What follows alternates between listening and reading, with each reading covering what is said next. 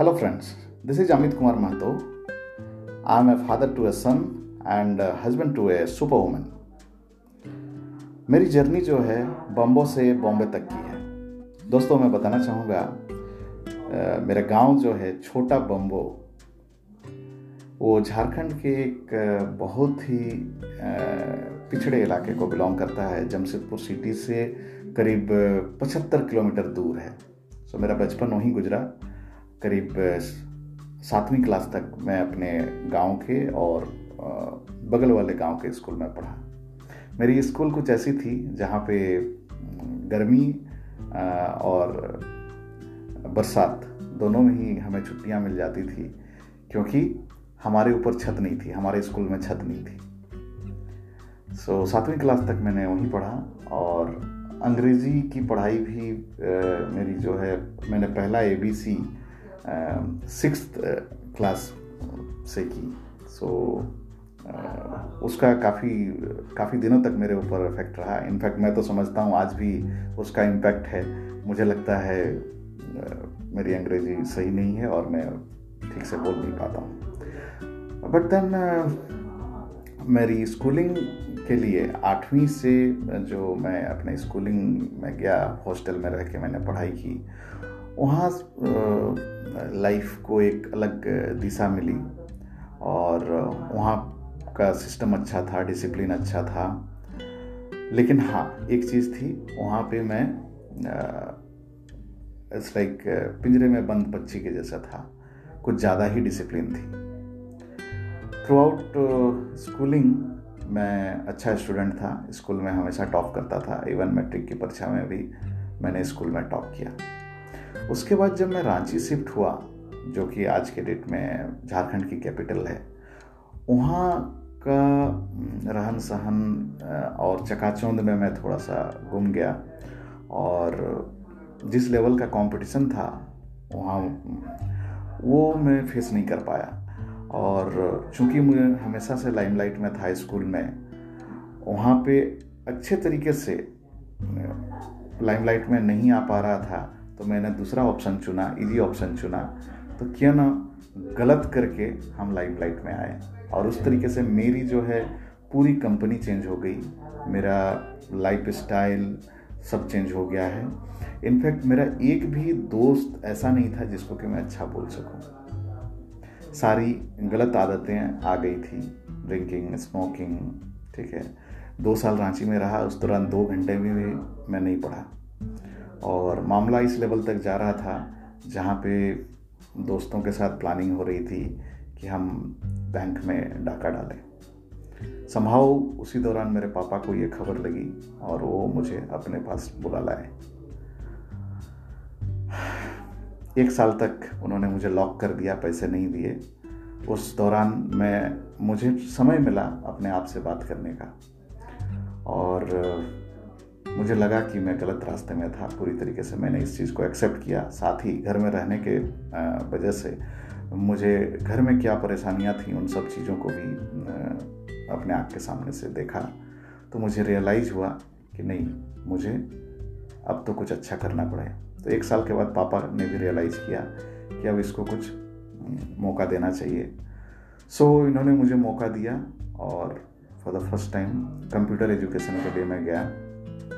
हाँ इस दौरान लकीली मैं इंटर में पास हो गया था। सो so, इंटर के बाद अभी कंप्यूटर एजुकेशन चालू हुई और वहाँ से लाइफ को अगेन एक नई डायरेक्शन मिली। तीन साल के अंधकारमय जीवन के बाद आप बोल सकते हैं क्योंकि यहाँ पे मुझे जो दोस्त मिले वो अच्छे दोस्त मिले सच्चे दोस्त मिले। इनफैक्ट वे सारे अच्छे और सच्चे दोस्त आज भी मेरे दोस्त हैं। वहाँ से अगेन मैं ट्रैक पे आया और 21 साल के एज में एक दिन पापा ने मुझे कहा कि अब तुम अपना देख लो, क्योंकि तुम्हारे जो दो और भाई हैं, उन्हें भी मुझे देखने की ज़रूरत है। तो मैंने उस चैलेंज को एक्सेप्ट किया और प्रोफेशनल वर्ल्ड में एंट्री लिया फिनंशियल सेक्टर में। बहुत ज़्यादा कुछ नहीं जानते हुए भी मैंने सीखा, समझा और एक ट्रेनिंग की हैसियत से स्टार्ट किया था अपना करियर और पंद्रह साल बाद कुछ स्टेट हेड के पोजीशन तक पहुँच पाया। इसी दौरान मेरी मुलाकात मेरी वाइफ से हुई सेम ऑफ़िस में, और एक टाइम के बाद फिर हम, हमने शादी भी की। ये एक इंटरकास्ट मैरिज थी, जहाँ मैं नॉर्थ इंडियन वो साउथ इंडियन थी। कल्चर का बहुत ज़्यादा प्रॉब्लम डिफरेंसेस था। इसके चलते बहुत सारी मुश्किलों का सामना भी करना पड़ा। लोग तैयार नहीं थे बट फाइनली वो तैयार हुए और आज हमारी शादी को दस साल हो चुके हैं। जैसे कि मैंने कहा, मेरी वाइफ एक सुपर वूमेन है क्योंकि वो मुझे संभालती है, घर संभालती है, बच्चों को संभालती है, साथ ही मेरे बिज़नेस को भी संभालती है। हमने इस दौरान अपना बिज़नेस भी सेटअप कर लिया था शादी के बाद। उसको वो इंडिपेंडेंटली चलाती थी। पाँच साल के बाद जब मुझे लगा कि मुझे भी बिज़नेस में आ जाना चाहिए, मैंने जॉब छोड़ा और मैं भी बिज़नेस में आ गया। इसी दौरान मैं चार्टर्ड वेल्थ मैनेजमेंट अपना कंप्लीट किया और बॉम्बे अपने दोस्त से मिलने, घूमने आया था और बॉम्बे की लाइफ मुझे पसंद आई। इसी दौरान मैंने डिसाइड किया कि बॉम्बे में रह के मैं एक ट्रेन द ट्रेनर प्रोग्राम जो चार महीने की थी, उसको मैं कंप्लीट करूँ। वाइफ ने अगेन मुझे साथ दिया। और वो ट्रेनिंग करने के दौरान मैं लोगों से मिला करता था फिनेंशियल चीज़ों के बारे में बात करता था। तो मुझे पता लगा कि आम आदमी चाहे वो बॉम्बे का हो या जमशेदपुर का हो वो आम ही है। तो एक चीज़ दिमाग में आई कि आगे की जर्नी हम जब फिनेंशियल सेक्टर में ही हैं क्यों ना फिनेंशियल कैपिटल से किया जाए। और इस तरीके से आ, मैंने फिर वापस वाइफ को पूछा तो वाइफ ने एकदम से बोला कि हाँ क्यों नहीं? उसका एक ही चीज़ बोलना था कि कल को जब हम रिटायर्ड कर जाएँ काम से, अपने घर के बालकनी में बैठे हों और बात कर रहे हो तो चाय पी रहे हो और बात कर रहे हो तो दिमाग में ये नहीं आनी चाहिए कि एक वक्त था जब हमारे दिमाग में बॉम्बे शिफ्ट करने का ख्याल आया था, लेकिन हमने किया नहीं। तो आ गया है तो कर लो। सो so, यहाँ रह के फिर एक साल मैंने अपने आप को सेट किया। फिर एक साल के बाद फैमिली भी आ गई। और आज बॉम्बे में मैं बोल सकता हूँ अपने आप को सेट कर लिया हूँ। फैमिली सेट हो चुकी है। बच्चे का अच्छे स्कूल में बॉम्बे कैम्ब्रिज इंटरनेशनल स्कूल में दाखिला मिल चुका है। मैं अभी अरिहंत कैपिटल में एज एसोसिएट वाइस प्रेसिडेंट कार्यरत हूँ जहाँ मैं बॉम्बे एंड सराउंडिंग्स का वेल्थ टीम को हेड करता हूँ। वाइफ अपना बिज़नेस को कंटिन्यू कर रही है।